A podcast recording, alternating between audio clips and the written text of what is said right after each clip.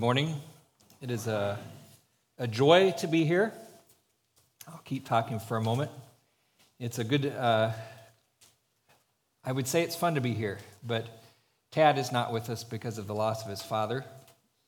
And so it is uh, a mixed joy and grief. I'm glad that God arranged things that I could be here to preach because he's not with us. And yet it is very sad. This year, earlier around March, uh, my youngest brother, who was 21, died, and Tad was one of the first people that I reached out to when I was flying uh, to go see him on the way as he was dying. So I uh, am glad to be here and to serve Tad, to serve Amy, and to serve your congregation. I preach just down the street and have lived in Crestview for about five years and have got to know Pastor Tad over that time and am very thankful for his friendship and encouragement but also very um, thankful to God for Tad's commitment to God and to obeying His word. And Tad and I are both not in our 60s, so we still have a little bit left to learn. But I know that He loves you as a congregation. And so I've been glad to see how God has worked um, in the last few years through Tad and, and in your congregation. This morning, we are going to continue looking at 1 Peter and we'll be getting into chapter 3 of First Peter, so you may make your way there. And um, before we actually look at First Peter and we look at his instructions to wives and husbands, I wanted to read to us a story from Genesis chapter 18.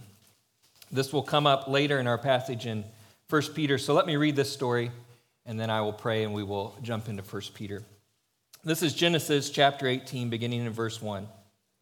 Now the Lord appeared to him, to Abram, by the oaks of Mamre, while he was sitting at the tent door in the heat of the day. When he lifted up his eyes and looked, behold, three men were standing opposite him. And when he saw them, he ran from the tent door to meet them and bowed himself to the earth and said, My Lord, if now I have found favor in your sight, please do not pass your servant by.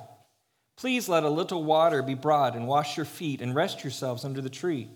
And I will bring a piece of bread that you may refresh yourselves. After that, you may go on, since you have visited your servant.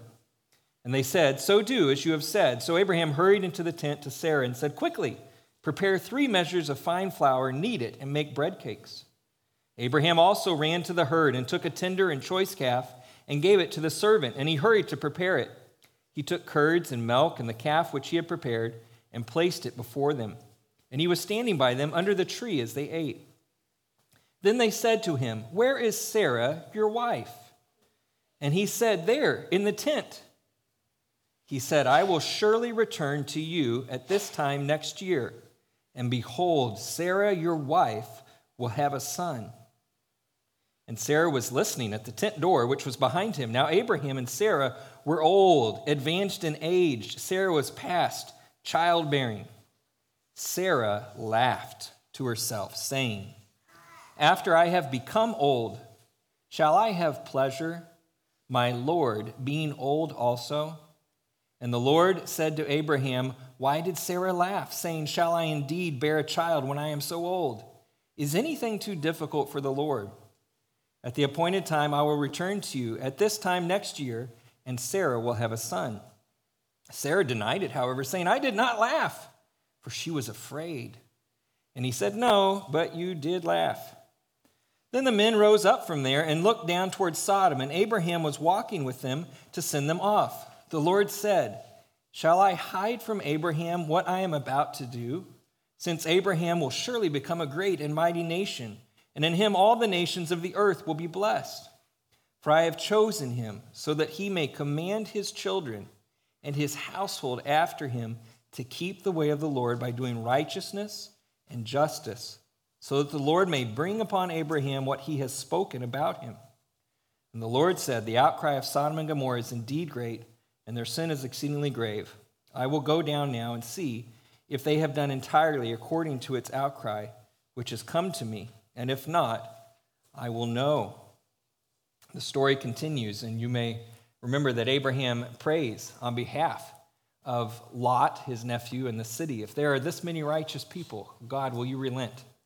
And so this is a, a window into the life of Abraham and Sarah, these uh, godly man and his wife from years past. This will come up later as we read through Peter. Let me pray and then we will look at God's word. Father, we thank you for this opportunity to be under the reading and the preaching of your word. Please help me to say not only what is right, but what's helpful for those who are listening.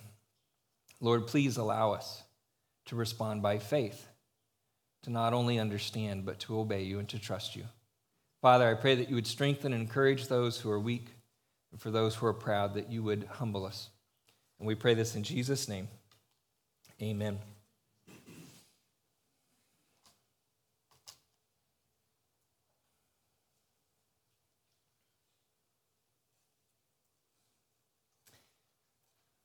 I have one other note here that I forgot. Bear with me in one more word of exhortation before we turn to the preaching of God's word. I call on you to pray for your elders and to pray for Tad, especially as he preaches God's word. In Colossians 4, the Apostle Paul says this He says, Devote yourselves to prayer, keeping alert in it with an attitude of thanksgiving, praying at the same time for us as well that God will open up to us a door for the word, so that we may speak forth the mystery of Christ, for which I have also been imprisoned, that I may make it clear in the way I ought to speak. Now, you may think Pastor Tad's preaching is the best thing next to sliced bread or the round tire and wheel. But the Apostle Paul, who wrote the bulk of our New Testament, asked for prayer that he would have an open door to preach, and that he would say things clearly and correctly. And so I encourage you pray for Pastor Tad and his preaching. Pray for your elders. Encourage them, strengthen them in the work that they do. Um, it is not easy. They love you, and it may be that God is waiting for you to pray for the sermons to improve. Okay, so there, there's that added benefit there. Um, but joking aside, I encourage you pray for your pastors, pray for your elders, and encourage them as they bring God's word to you. Now we turn to our next slide to 1 Peter chapter 3 verses 1 through 7. And I don't know if this is your custom or not, but would you be willing to stand with me in the honor of the reading of God's word? This is God's word from 1 Peter chapter 3.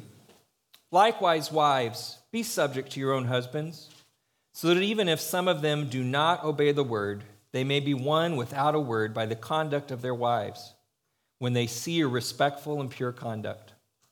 Do not let your adorning be external, the braiding of hair and the putting on of gold jewelry, or the clothing you wear, but let your adorning be the hidden person of the heart with the imperishable beauty of a gentle and quiet spirit, which in God's sight is very precious.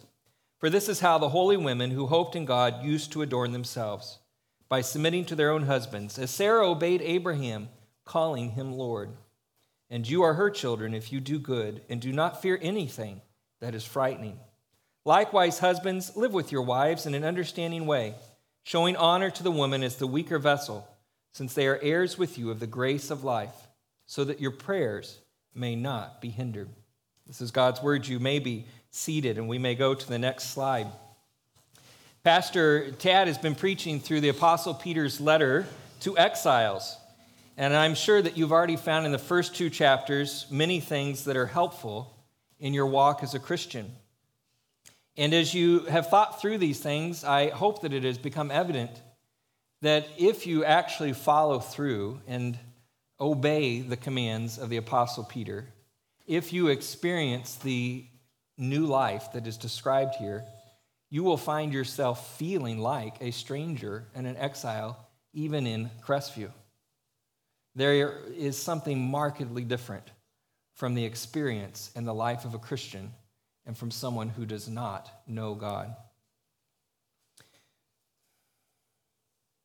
Because of a believer's new relationship with God, our relationships with our neighbors changes, and there's a marked difference between the life of a Christian and an unbeliever and while this Christian living can lead to sorrow and even a sense of isolation at points, living as a Christian is a supremely happy life. The context of chapter 3 is good news. We can go to the next slide. I've summarized it this way chapters 1 through 2, or the book as a whole. Dear elect exiles who are the inexpressibly joyful children of God. Peter is writing to exiles, to those who are outcast. They are the children of God. We have been made the sons of God. We are to be holy as our Father is holy. We have been given new birth. And even though suffering is described in trials, yet Peter says that you are full of joy, inexpressible. The next slide, let me lead, read from 1 Peter chapter 1 to remind us of Peter's opening.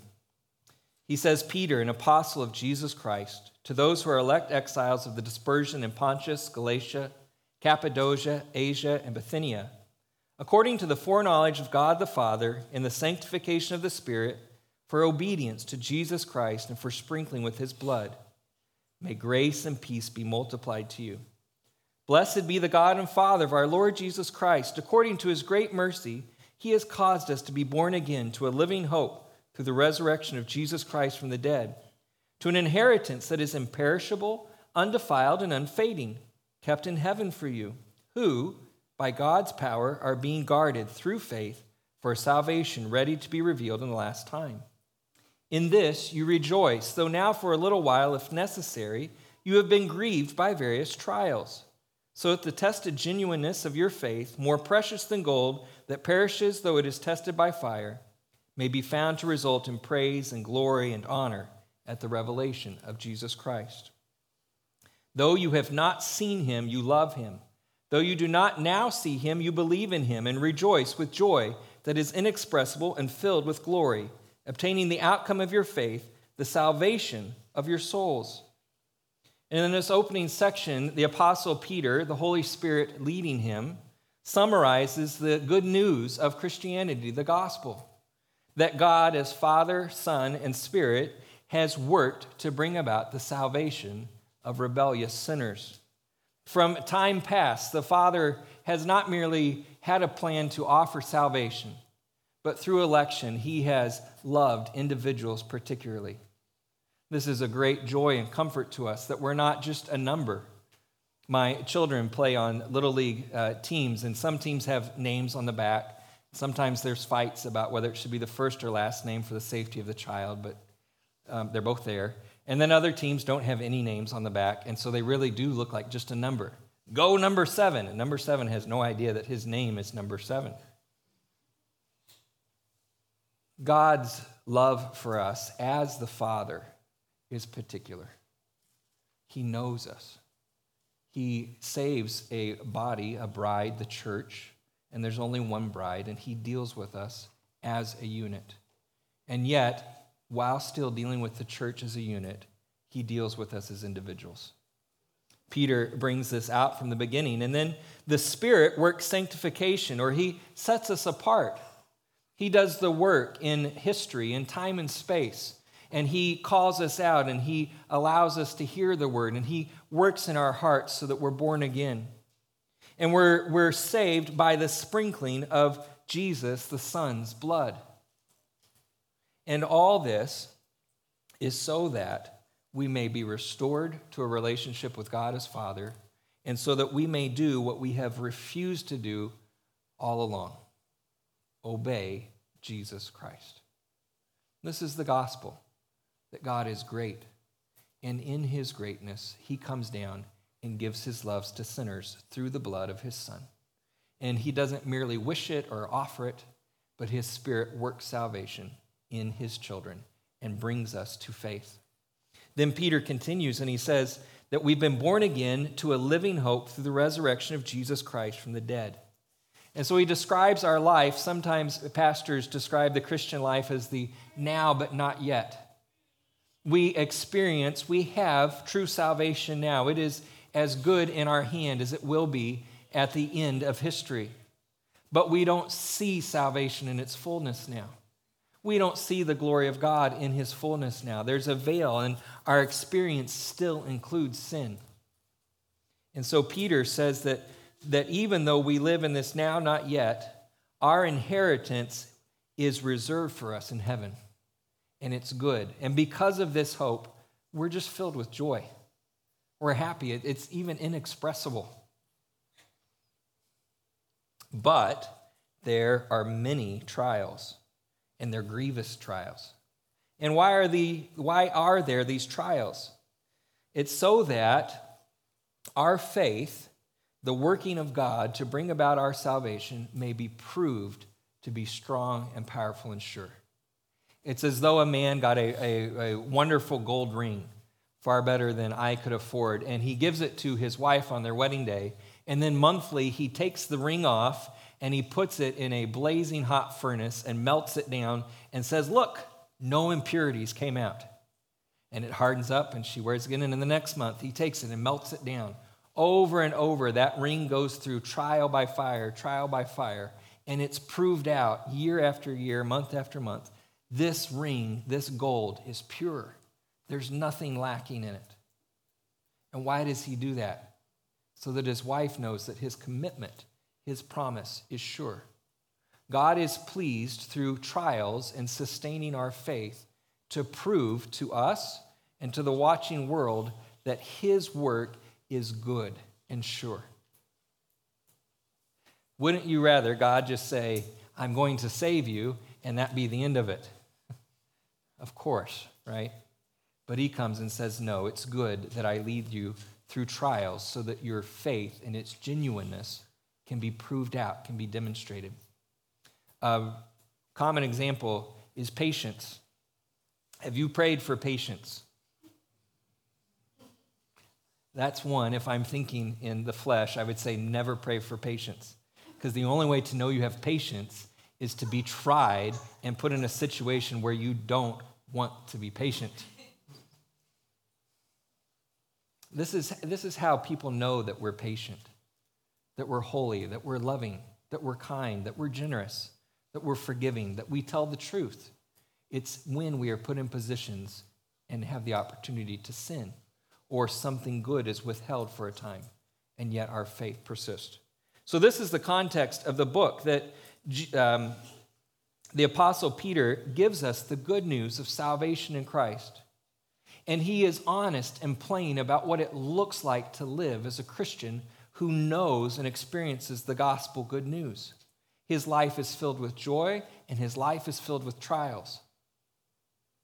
The other thing that comes into this is that being born again um, and made into the likeness of God, we are growing, scripture tells us, and being remade into the image of Christ himself. If Pastor Tad were here and his family, and I have my children, and we mixed all of our children up and then put Tad and Amy on one side of the room and me and my wife on the other side of the room, any stranger to our families probably could match all the children up properly because of the family likeness. When we are born again and we are brought into the family of God, it's not merely a choice on our part, but something inevitable happens. We begin to look like our Father. We begin to look like and act like our older brother. And part of it is the image that just, whoa, that looks like a Christian. But part of it is the shared um, desires, taste, habits, traits, um, vacation spots. we begin to act like, and this is a natural process. And again, if you're like me, you may think, well, God, if you're fair and you really want to do things well, you would make it so that when I become a Christian and I begin to be shaped into the image of your Son, that it would be impossible for me to sin. Why do you say, I've been born again, and then I must obey? Well, that is how God has ordered things. It may be that we think it would be better some other way. And you may have some other idea in your mind of the ideal life and how God should have done things.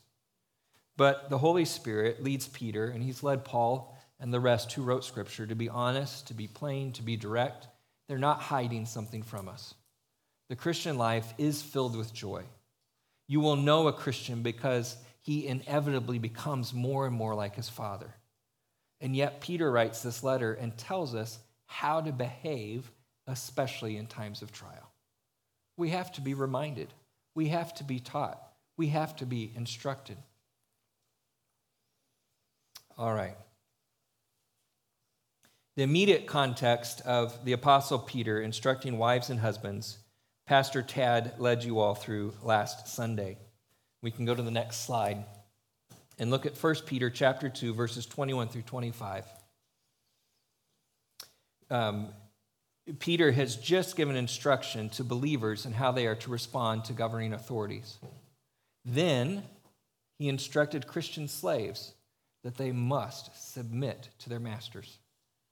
And now he sort of takes a, a, a pause or uh, the middle of the sandwich or the Oreo, and he tells us about Christ and his suffering and his character.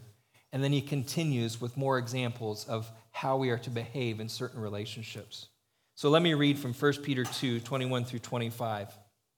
For to you, for to this, you have been called, because Christ also suffered for you, leaving you an example, so that you might follow in his steps. He committed no sin, neither was deceit found in his mouth. When he was reviled, he did not revile in return. When he suffered, he did not threaten, but continued entrusting himself to him who judges rightly. He himself bore our sins in his body on the tree, that we might die to sin and live to righteousness. By his wounds you have been healed, for you were straying like sheep, but have now returned to the shepherd and overseer of your souls. A few things to point out by way of reminder. The only place that is safe, the only refuge you have, is in Christ. And that's not merely your belief or assent in the teachings of the Bible, but it is in your following Christ and his example. It's not merely following his example as though you select his philosophy or his worldview, and that's how you're going to shape your morality. And so you're going to find the good life by having good morals, by having good behavior. Following Christ is knowing who he is, what he has done, and then being made new, walking in his pattern of life, following his footsteps. This is the only safe place. And yet, if you were with Christ in the garden before he was crucified, and you saw him praying three times and not uh, protected by his friends who fell asleep, and you saw the sweat and the blood coming out, and him saying, Father, is there some other way? You might say, This is not a safe place to be. And then when Jesus goes and he's crucified on the cross, and he doesn't simply hang there, but he dies, you might say, Whoa, I'll be with Jesus a lot of the time. Let's go back to the wedding at Cana. You know, let's have some wine made out of the water. I like that, Jesus. You know, my cousin, his arm was deformed, and then boop, boop, boop, it reaches out. You know, I, you know, and Jesus told those authorities what's what. You know, he exposed all their failures. I like that Jesus. But that Jesus on the cross, I don't know. Oh, Jesus died on the cross for me. He suffered so I don't have to suffer. I like that. But the Holy Spirit speaks to us through the Apostle Peter and he says that when Jesus went to the cross and he suffered on our behalf, verse 21, for to this you have been called, because Christ also suffered for you, leaving you an example so that you might follow in his steps. This isn't merely when you have one or two trials in your life, how do you respond? This is the pattern of life that you are to direct your footsteps to follow.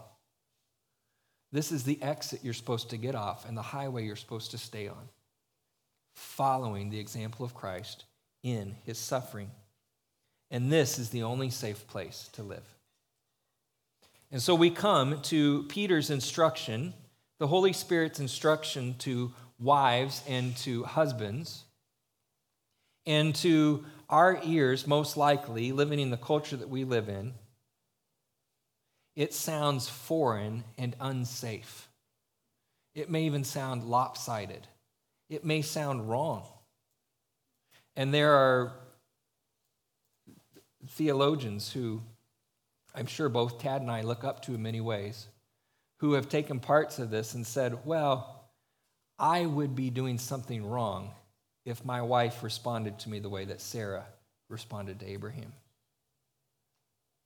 But it's not just our culture. From the beginning of time, man, as husband and wife, has been tempted and refused to follow the example of Christ. Okay, so we got two things to jump back to the example of Abraham and Sarah, which we read earlier, and then the beginning of time, Adam and Eve in the garden. Before we jump back to those, let me uh, read to us one more time the exhortation to wives and to husbands. And as we make our way there, I think I have a slide that says, yes, if you believe the good news of God in Jesus Christ, you will by nature, and you are also commanded to likewise follow our good shepherd's example of personally dying to sin and suffering for the benefit of others, especially as wives and husbands. Okay? All right. Let's skip on to the slide where we have 1 Peter 3, verses 1 through 6, please. Likewise, wives, be subject to your own husbands, so that even if some do not obey the word, they may be won without a word by the conduct of their wives, when they see your respectful and pure conduct. Do not let your adorning be external, the braiding of hair, and the putting on of gold jewelry, or the clothing you wear. But let your adorning be the hidden person of the heart, with the imperishable beauty of a gentle and quiet spirit, which in God's sight is very precious. For this is how the holy women who hoped in God used to adorn themselves, by submitting to their own husbands, as Sarah obeyed Abraham, calling him Lord. And you are her children if you do good, and do not fear anything that is frightening. I titled this sermon, Good News, Wives and Husbands. The first thing Peter says is, likewise, wives, be subject to your own husbands so that even if some do not obey the word, they may be won without a word by the conduct of their wives. The first word is likewise, God, uh, the Holy Spirit is saying that, like our Savior, there is to be a conduct of life as wife and as husband. There's something about the way our Savior lived on this earth that instructs and is an example for both wives and for husbands. Jesus subjected himself to whom? To the Father. And not to most of the Father's will, but to everything. So that without lying and without being mocked, when Jesus is on the cross, he says, um, It is finished. He had done everything the Father commanded. And in his humanity in the garden, he had asked, Is there another way? You may think that because Jesus is God eternal, that when he takes on flesh and he lives on the earth, and he has this experience of being God and man, that there was no struggle, no difficulty, that it was just like being with Barney the dinosaur, or with whatever cartoons your children watch. It was just easy. It was fun. It was happy. There was no struggle. It was a, the struggle was a farce. It's made up. But that's not the case.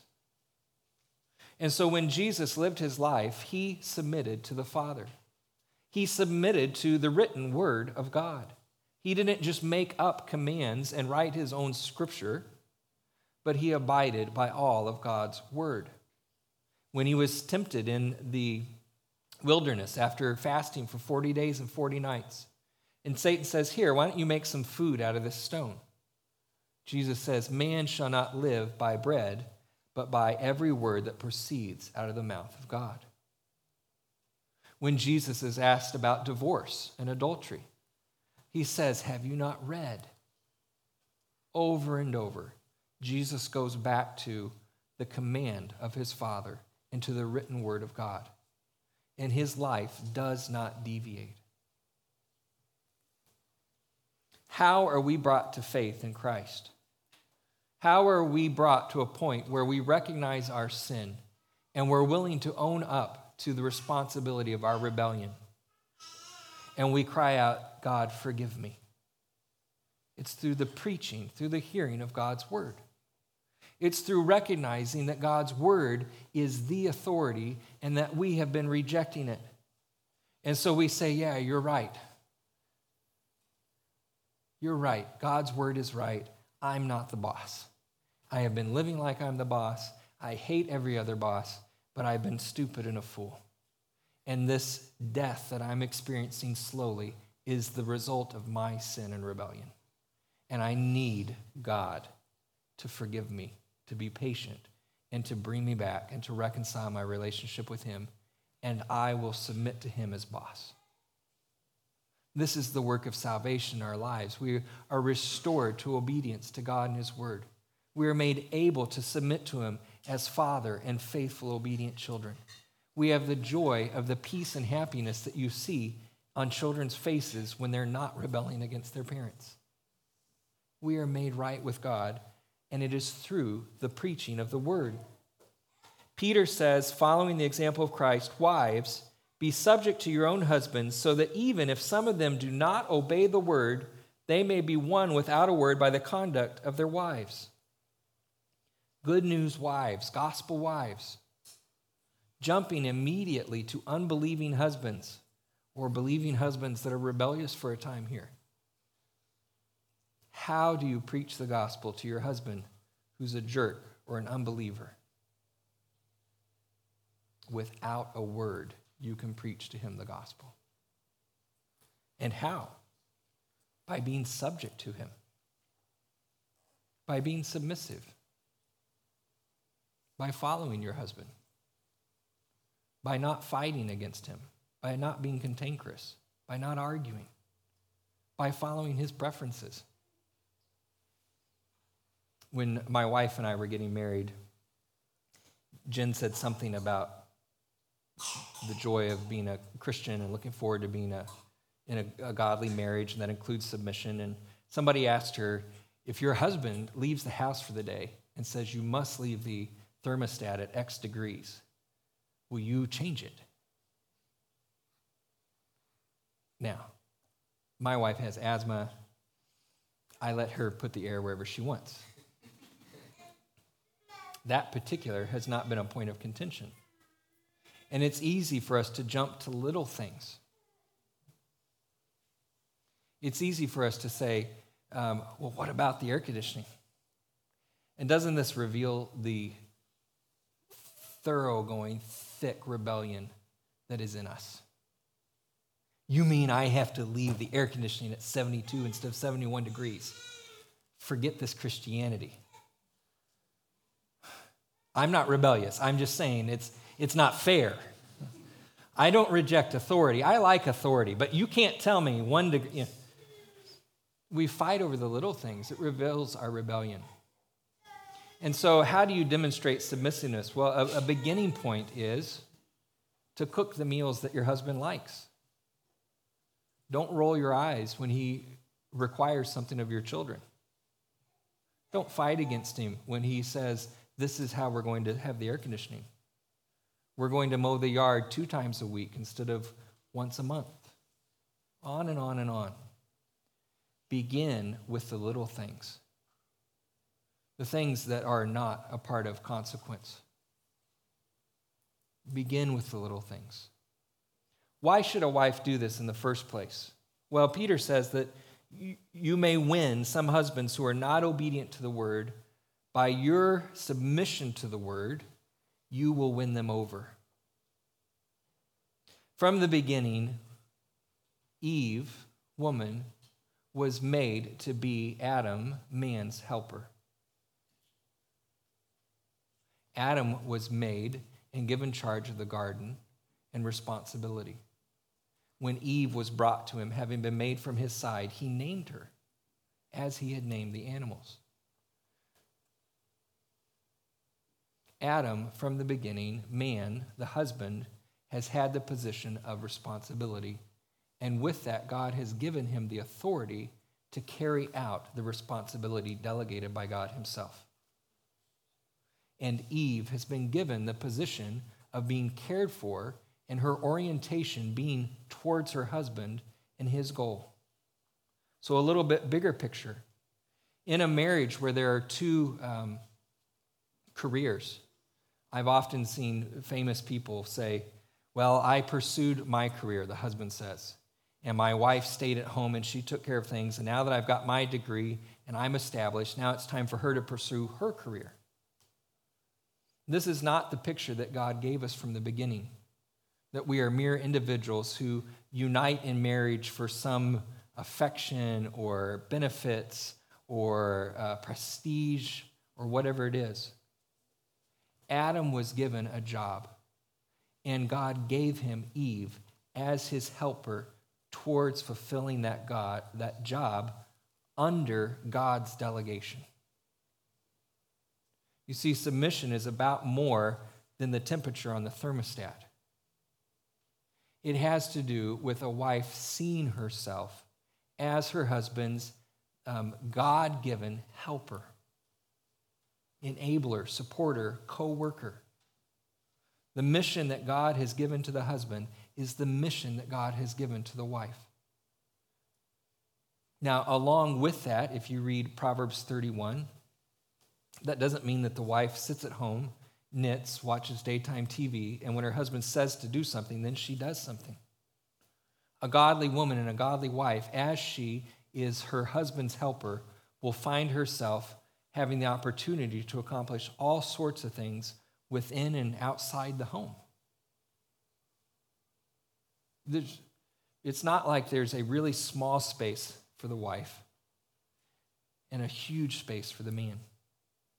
God has given this work to man as male and female, and yet he has given the responsibility to the man and to the husband. And so when the wife will submit and see herself as in submission and there by God's gift and command to support and to work with her husband and the family to work together towards God's goal for your family, then even if that husband is an unbeliever, he'll scratch his head. What, what is this? Every other marriage I know, the wife and the husband are at odds because they have separate lives. They have competing interests. They're trying to outdo one another. They're supporting each other, but it's, it's different directions. The wife stays at home. She doesn't have her own job, but she is a nag and demanding, and her husband is never right in her eyes. Ladies, wives, if you will live and give yourself to your husband, even if he is an unbeliever and rejects God's word, your submission can be the thing that wins him over. That brings him to do what? To submit to the word of God. If salvation was merely saying, Jesus, I want you to save me and I want to have a happy, successful life, then your husband can find that in all sorts of places.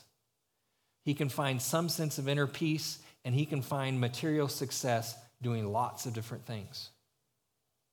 But to know God and to be reconciled to Him, he has to confess his sin and he has to bend his will to obey the word of God and to follow Him.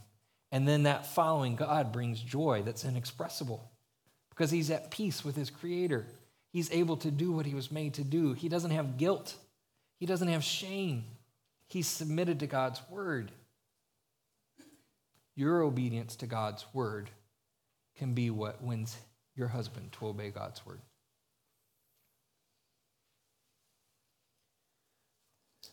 Peter had just given us the example of Jesus, the shepherd and overseer or guardian of our souls. Wives, it may sound scary to honor God and to be submissive. You may already cook the meals your husband likes, and it may be some other level of submission that's difficult for you it may seem impossible to place yourself under your husband. But if you do it in submission to God's word, then you're doing it in submission to God and you're entrusting yourself to Jesus as your shepherd and overseer and guardian.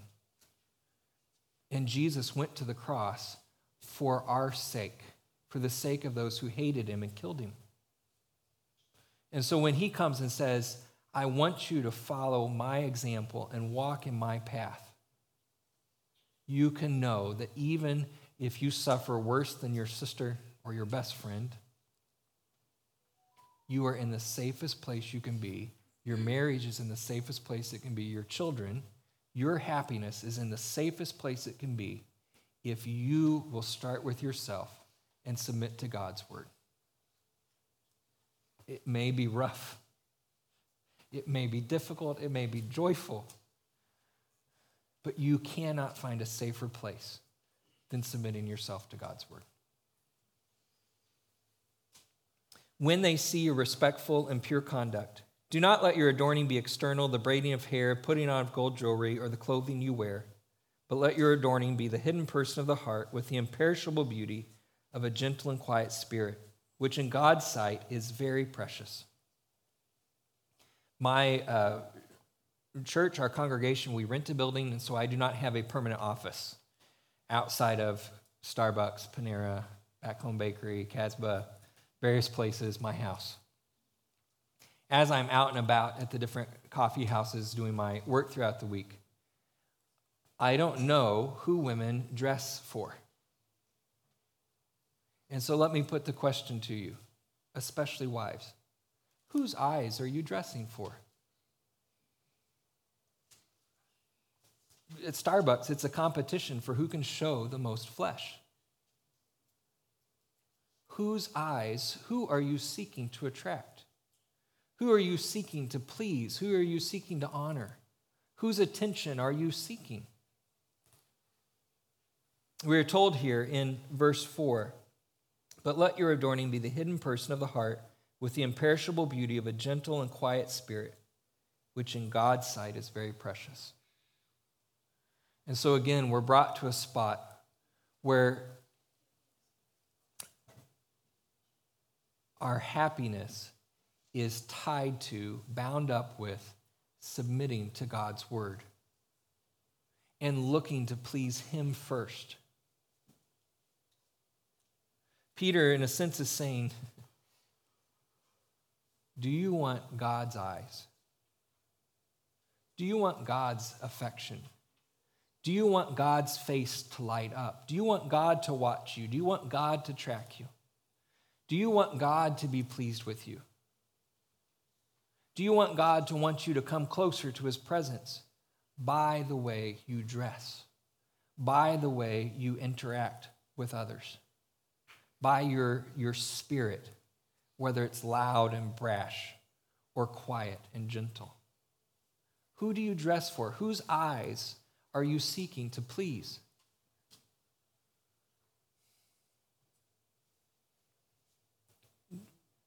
It's easy for men to lust. It's also easy for women to enjoy a lustful stare, isn't it? You know? Look at how many stares I got at the grocery store today. You know, I'm not committing adultery. I'm not sleeping around. I would never go out with those men, but, you know, I still got it. with our attitudes, moving beyond our dress. We like to command. We like to stand out. We like to demonstrate that nobody is better than us as women, as wives. The Apostle Peter comes and he's not doing something that is merely cultural, something that we can throw off because this was written hundreds or thousands of years ago he says to wives in the context of trusting God and having a, a, a, character of submission to your husbands. Let yourself be known not for how you dress and not for how vocal you are, but let yourself be known for a gentle and quiet spirit because God is watching you. Sunday mornings, you may enjoy one type of music and not enjoy another. Personally, I would have been happy if there was a little bit louder bass this morning, right? That would have made me feel better. I like bass. There's music where the words can be the same, and I may feel like I entered into worship with one style and not with the other. There are all sorts of things that, that make you sense pleasure, that make you feel like you are close to God, that make you feel like you have His favor. And worship music is one of those things. And the Holy Spirit says, Wives, women, pay attention to your dress and your attitude. because God's eyes are on you. In other words, if you want to be close to Him in His presence, maybe more important than the style of music you pick to listen to to worship Him with is your behavior and your dress. For this is how the holy women who hoped in God used to adorn themselves by submitting to their own husbands, as Sarah obeyed Abraham, calling him Lord. And you are her children if you do good and do not fear anything that is frightening. We read from Genesis 18 at the beginning. And there, just in the normal course of events, Scripture records that Sarah said, How shall I give birth? I am so old. How will I give my Lord a child? This is how she referred to Abraham.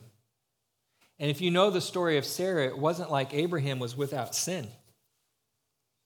How would you like to marry a man who says he's going to be a traveling salesman and says, Whenever you go with me to different towns, um, because you are so beautiful, I want you to say that you're my sister. Now, Sarah could say that with a straight face because of their relation to each other. It wasn't a complete lie. But at least twice in Scripture recorded that this actually happened. And Abraham enters a, a, region, and the king says, Whoa! And Sarah is brought to his palace, to his area. And she is being prepared to become one of his wives. And God brings affliction, discomfort to the ruler. And God restores Sarah, He protects their marriage. But can you imagine living with such a man? And then having a habit of calling him Lord? Of giving him honor and respect? I mean, this isn't a normal conversation. It's not like someone comes to her, the angels, and says, Will you submit to your husband? Yes, he is my Lord. This is part of more her normal conversation. She respected her husband. She followed him. She submitted to him. Now, she had some interesting ideas herself, bringing Hagar, her servant, for Abraham to lie with to have a son. And then she got envious and jealous. There was difficulty in the marriage both ways. But when scripture says, this is how the holy women who hoped in God used to adorn themselves by submitting to their own husbands, as Sarah obeyed Abraham, calling him Lord, and you are her children if you do good and do not fear anything that is frightening. Sarah is your example, and she can be your mother if you will follow her example. Sarah was not ugly. She's old and being taken by kings and rulers for a wife. Sarah is a beautiful woman. Scripture is not opposed to beauty. He talks about letting our adorning not being uh, braiding of the hair, gold jewelry, or clothing you wear. Okay? Women, wives, you must wear clothing. It is okay to have jewelry. It's okay to have clothing. Those things go together in the list. You don't have to shun all adornment. But it is so easy for you to adorn yourselves and to have your, uh, your status, your confidence, your security be in your adornment. It's no longer even your body itself, but it's your adornment.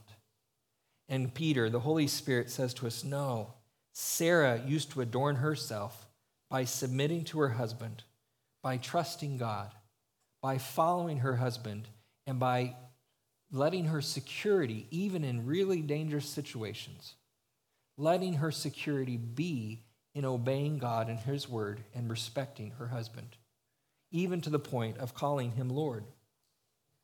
Now, this is the point where a popular commentary, who has been helpful to me in other areas, says that, you know, if his wife called him Lord, he would fail. Because love and respect, um, there would be a lack of love and respect if a wife were to call her husband Lord. This misses the plain teaching of Scripture. In Ephesians, we are given the example of Christ in the church, and marriage is compared to it. And Paul says, really, the real mystery is that Christ and his bride, the church, are the real marriage. They're the antitype. They're, that's the real thing. And all your marriages on earth, you think that God has given us bride in the church as analogy to understand something, and the reality is your marriage. But Paul, the Holy Spirit says the reality, the thing that is real, that is deeper, is the marriage between Christ and his church. And so our marriages are a reflection of that. They're an example of that, they're an outworking of that. God has no problem demonstrating his love towards us. And there's no lack of love and joy on our part in responding to Christ as our Lord. Authority, responsibility, there is no conflict with love and affection. There's no competing. When one has responsibility and authority, he doesn't have to say, either I'm responsible or I show love. In fact, it's his faithful discharge of his duty to God in his responsibility that demonstrates his love most clearly. We're coming to the husband. You are her children if you do good and do not fear anything that is frightening.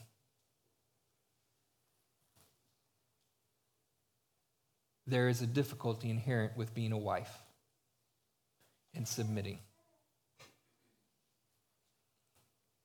You're not in charge. This may be why some women prefer to remain single. Of course, it's scary. And of course, your husband can fail terribly. And godly men fail terribly. It is a scary thing. But the good news is that Jesus was willing to go to the cross on our behalf, and he said, Follow my example.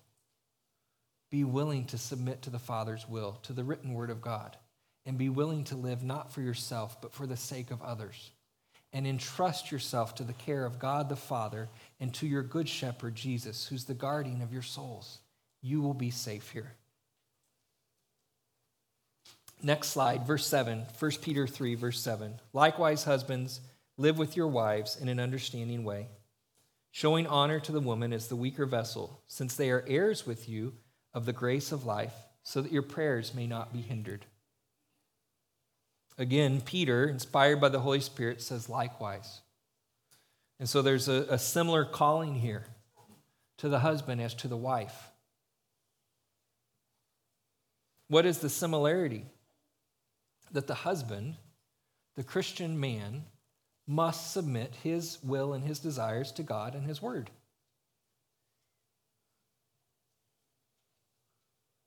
It may seem easier it may seem unfair, but the husband has no less of a responsibility to God and no less difficult or um, pride attacking calling than the wife. Men, Christian men, husbands, you must follow Christ's example and submit to God's word in everything. In our culture, it is common for young men to grow up playing video games and to enjoy playing video games and to enjoy playing video games for hours beyond the point where their brains continue to function not on autopilot. And this is uh, enjoyable by young men, and um, it can be a stereotype, and there are stereotypes because they're true. There's a general observation, and it's true, and it's a stereotype. Americans are loud and brash. That is a general and accurate stereotype. when a young man who has given his life to playing video games hours on end somehow has won over a, a, young lady's heart and convinced her to marry him and enters the state of marriage and sits down and plays video games for hours on end the marriage may be okay for the first year or two years or three or until god brings along a child and it may be okay during the first child. But at some point, the young man will find that he is unable to live as a husband while giving himself and his time to video games. Now, the wife knew this before the marriage, probably in most cases, right? Oh, yeah, we're getting married. I know he plays video games, but that's going to stop when we get married, duh you know, and then you get married. Well, it didn't stop. Now, there are other examples, other habits, other vices. It may be video games in your life, men. It may be hunting. It may be the time you spend on your vehicle. It may be the time spent on the phone with your mom. It may be the time spent on repairing the house. It may be movies all sorts of things come in. And as men, as husbands, we have our personal lives. We have our personal pleasures. We have the things that we do and the ways that we dress that make us favored in the community. Just like our wives, we get our value from outside ourselves and we have personal pleasures.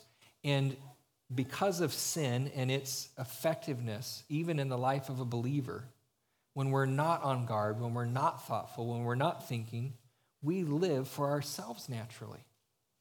And all of our friends live for themselves. And our friends who are unbelievers and husbands get to do what they want. And their wife enables them. And there's a sort of sharing, a, an enabling. Well, as long as you do this, I'll let you do that. Instead of, let's honor God together. And so it's difficult for us as men to even see our selfishness. It's difficult for us to see our disobedience to God's word. Well, I am leading. And if she doesn't like how much time I spend on video games, I am leading. I am going to play these video games. The Holy Spirit says, likewise, husbands, live with your wives in an understanding way, showing honor to the woman as the weaker vessel, since they are heirs with you of the grace of life, so that your prayers may not be hindered.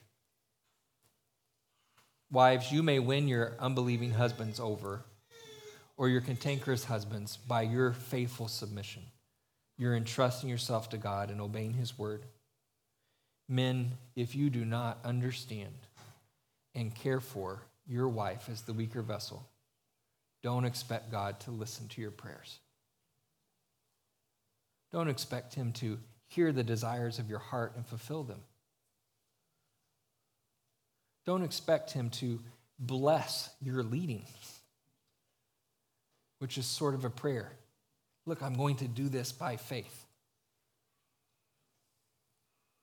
He says, live with your wives in an understanding way. Know your wife, study your wife. I did some research into handguns once.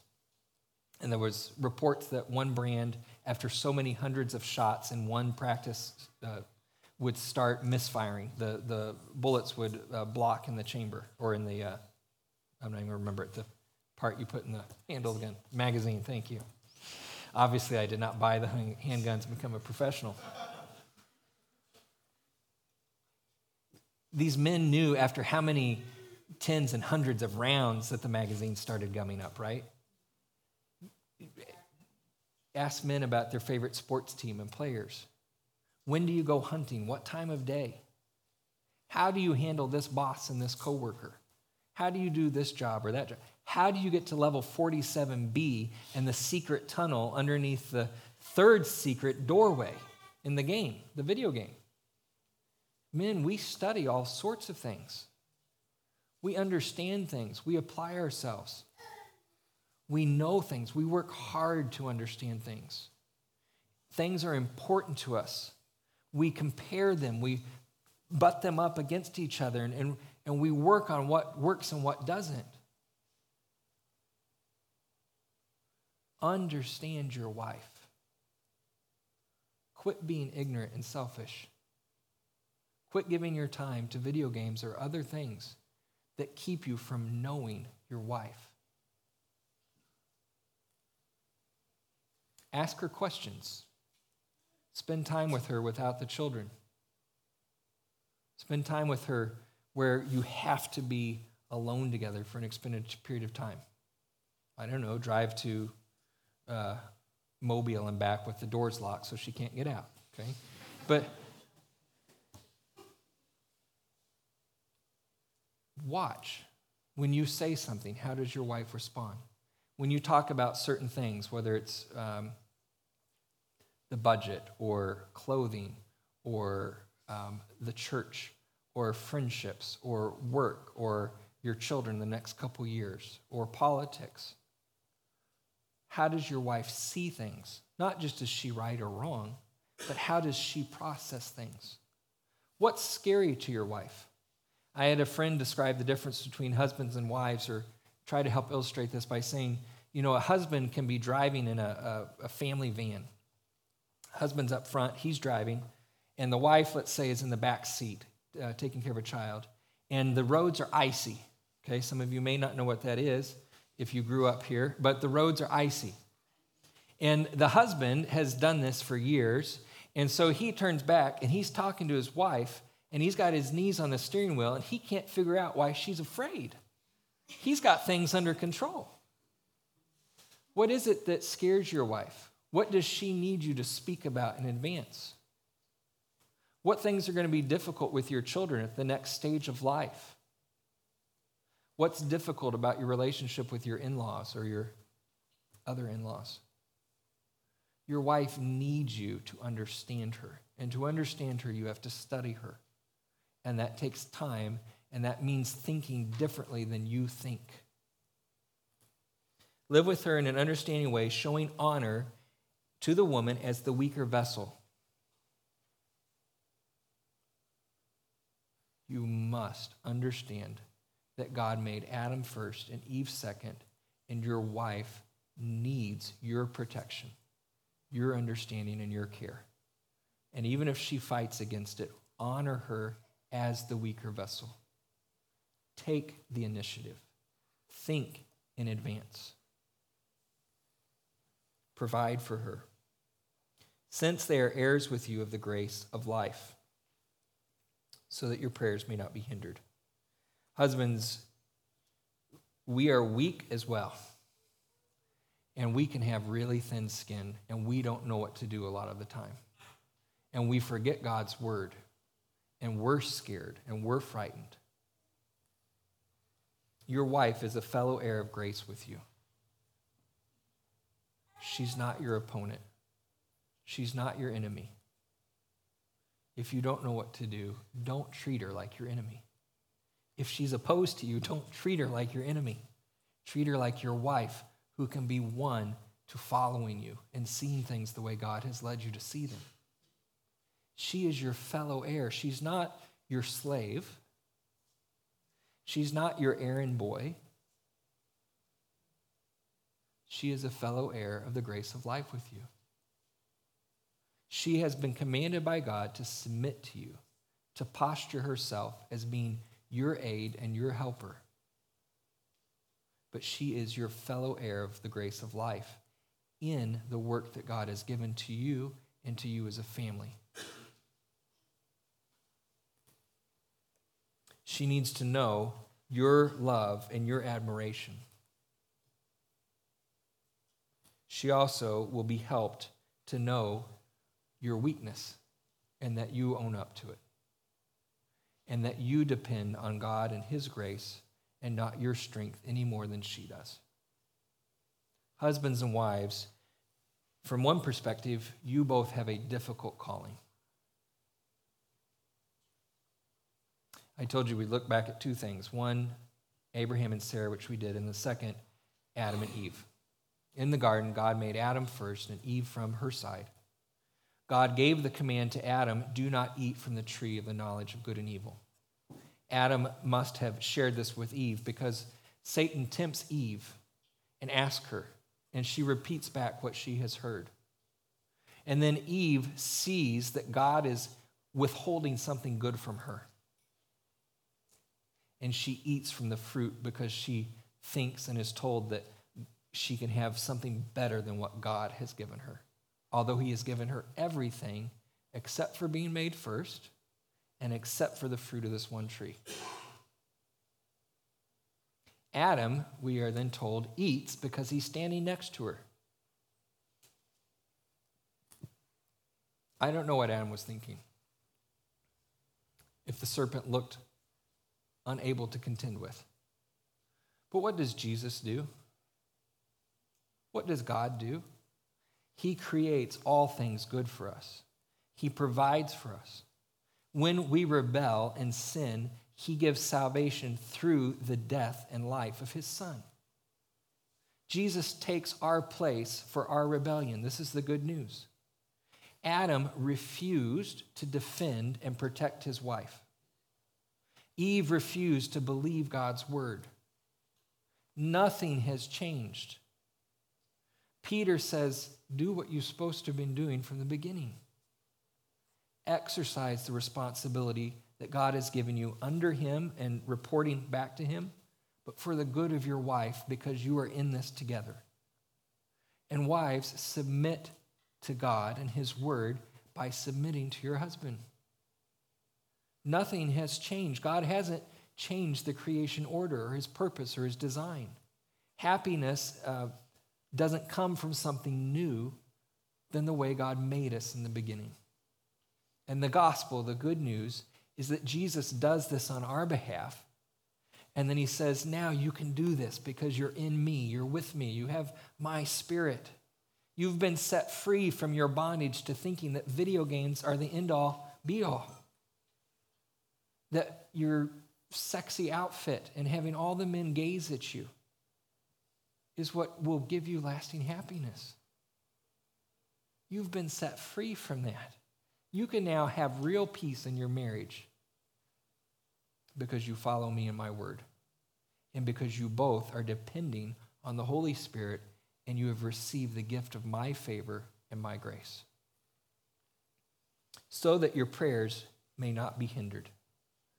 Men, your wives need your prayers to be answered.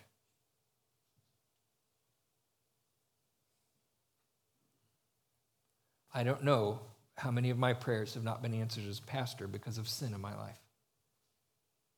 I don't know. Or my marriage. I'm, I'm sure they have.